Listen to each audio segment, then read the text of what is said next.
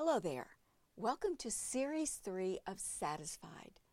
The Series 3 podcasts relate to the Healthy Living Bible study that covers the books of Colossians and Philemon in the New Testament. I'm Melanie Newton, just an ordinary woman who loves the Lord and His Word. We are looking at infections that can make us spiritually sick and how to get healthy again. The way to fight or avoid the way to fight or avoid infection is to be satisfied by the truth of God we have in Jesus Christ. That gives us a strong immune system to fight and prevent infection in our hearts and minds. My heart has been satisfied by the love and truth of Jesus. I want you to come along with me and experience that too. Together, we'll pursue healthy living in Christ. In today's podcast, for Lesson 11, we'll look at how we can defeat the victim infection. Think about a time when someone wronged you. How long did you stay wounded? What did it take or would it take to bring about reconciliation? How hard was it to forgive that person? Or did you succumb to the victim infection where you could just not stop pointing the finger with blame? As Paul looked across the room of his Roman prison at the young man Onesimus, he knew he had a situation on his hands that could either incubate the victim infection or defeat it. The young slave, now so dear to Paul, had stolen some money from his master and run away. Being led by the Spirit to Paul, the runaway slave heard the gospel and trusted Christ to take away his sins. Paul became his spiritual father, teaching him and loving him as a son. As much as Paul wanted this young man to stay near him, he knew that Onesimus should return to Philemon, who was his owner. He needed to seek forgiveness for stealing the money and for running away. It was common for a large Roman household to have slaves, and any slave who ran away could be killed. Paul certainly didn't want that to happen to his son Onesimus. That means he had to put Onesimus's safety in the hands of Jesus. We don't know if Paul ever met Philemon, though Paul seemed to know enough about him to appreciate him as a Christian brother and a leader of a house church. Now, Philemon, the slave owner, and Onesimus, the runaway slave, were Christian brothers. Paul sent Onesimus back to Philemon. It was the right thing to do. When they met, would there be finger pointing as each one considered themselves a victim? One blamed for being a slave owner, the other blamed for being a thief. Would the victim infection overrule the teaching of Christ to forgive and reconcile? The victim infection, like several others we've discussed in these podcasts, puts self over Christ.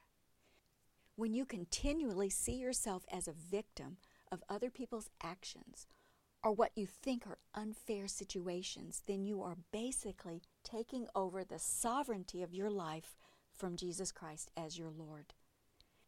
It's your rights, not privileges God has allowed you to have and enjoy. It's your stuff, not material provisions God has given you the ability to acquire. The victim sees only what is in front of her face, not the eternal value. Symptoms of this infection are anger, despair, and self pity. Think of Joseph in the Bible. He was certainly mistreated by his brothers. Years of family life were taken away from him. But in Genesis chapter 50, when Joseph was standing in front of those guilty brothers, he told them this Don't be afraid. Am I in the place of God? You intended to harm me, but God intended it for good. What his brothers did to him was horrible, evil, no doubt about it. But Joseph had a choice. He could follow the pattern of anger, despair, and self pity, or he could trust God to do something on his behalf that would be good for him and bring God glory.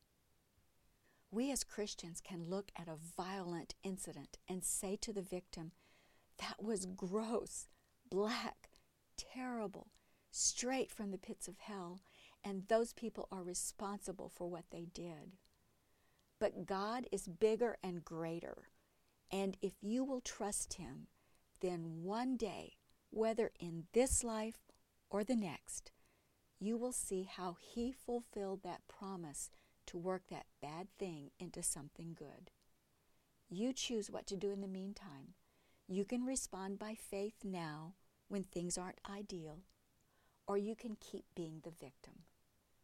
If we truly believe that Jesus Christ is Lord over all, then we must believe that He allows some things in our lives that will draw us to trust Him more as our Lord. Not just as Savior of the world, but the Lord of you and me. And when we trust in Jesus Christ as the Lord of our lives, He will renew our hearts to forgive and, if possible, be reconciled to the one who injured us. In Philemon, verse 20, Paul says to Philemon and to us these words Renew my heart. We know that Christ is the one who really renews it. Jesus Christ renews hearts. To renew means to make something like new again. That involves repairing something broken so that it works well again. That can certainly apply to relationships. And that is what God did for us when He reconciled us to Himself through Jesus' death on the cross. You read that in Colossians chapter 1. The word reconcile means to reestablish friendship between two parties, to settle or resolve a dispute, and or to bring acceptance. Wow, did we need that? What was God's motivation to repair the broken relationship between us and Him? It was love. God demonstrated His love for us when Christ died for us so that we could be reconciled to Him. When you trust in Jesus Christ, your relationship is renewed. It is no longer broken. Jesus Christ had renewed Paul's heart many years before this letter was written. Jesus had renewed Philemon's heart when he heard the gospel message and believed. Jesus had renewed Onesimus's heart.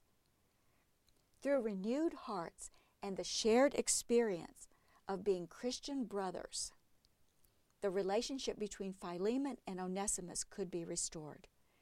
But only they could do that with one another and avoid the victim infection. Paul didn't order Philemon to forgive Onesimus. Instead, Paul made him think about it and appealed to him on the basis of love. Philemon needed to forgive Onesimus out of love and respect for Christ and for Paul rather than doing so just because he felt forced to do it. And Paul offered to pay anything Onesimus owed to Philemon. Hmm, did Paul steal the money? No. But he was willing to take the consequences for someone else's bad behavior, just like Jesus did. Jesus died on the cross for our sins, not for his own. Paul repeated Jesus' example of someone who substitutes himself for another.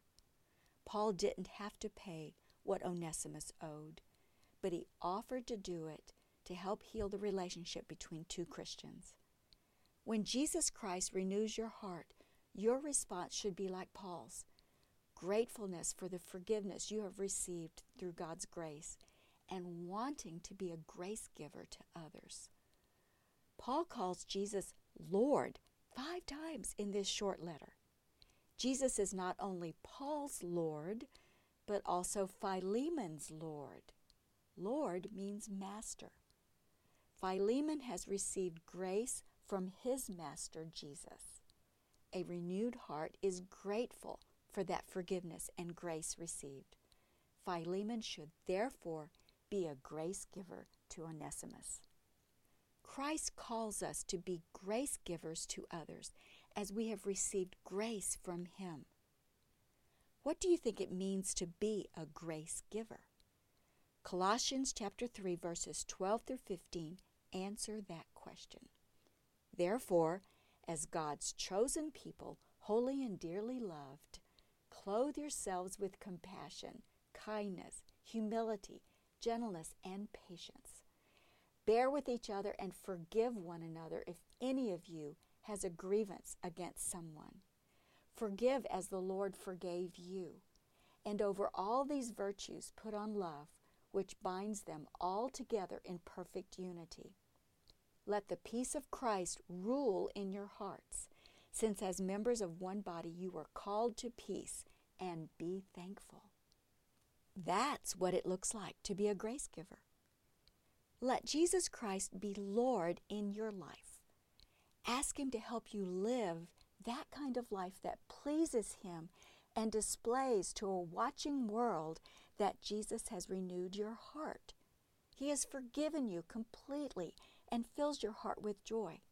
Jesus gives us His grace so that we can then give grace to others, following His own example. A grace giver does not hold grudges and works at renewing relationships rather than being continually angry with someone. A grace giver recognizes and submits to the one true master in your life, the Lord Jesus Christ. Ask your Lord Jesus to help you be a grace giver to your friends, family members, and anyone else who has wounded you. That's how you defeat the victim infection. As Paul writes in Colossians, See to it that no one takes you captive through hollow and deceptive philosophy, which depends on human tradition and the elemental spiritual forces of this world rather than on Christ. A spiritual infection takes you captive to something other than Christ. The victim infection will make you very sick. Knowing the truth of God's grace that you have in Jesus Christ gives you an immune system that defeats this spiritual infection. Let Jesus satisfy your heart needs with His truth and His love so you can get well and stay well.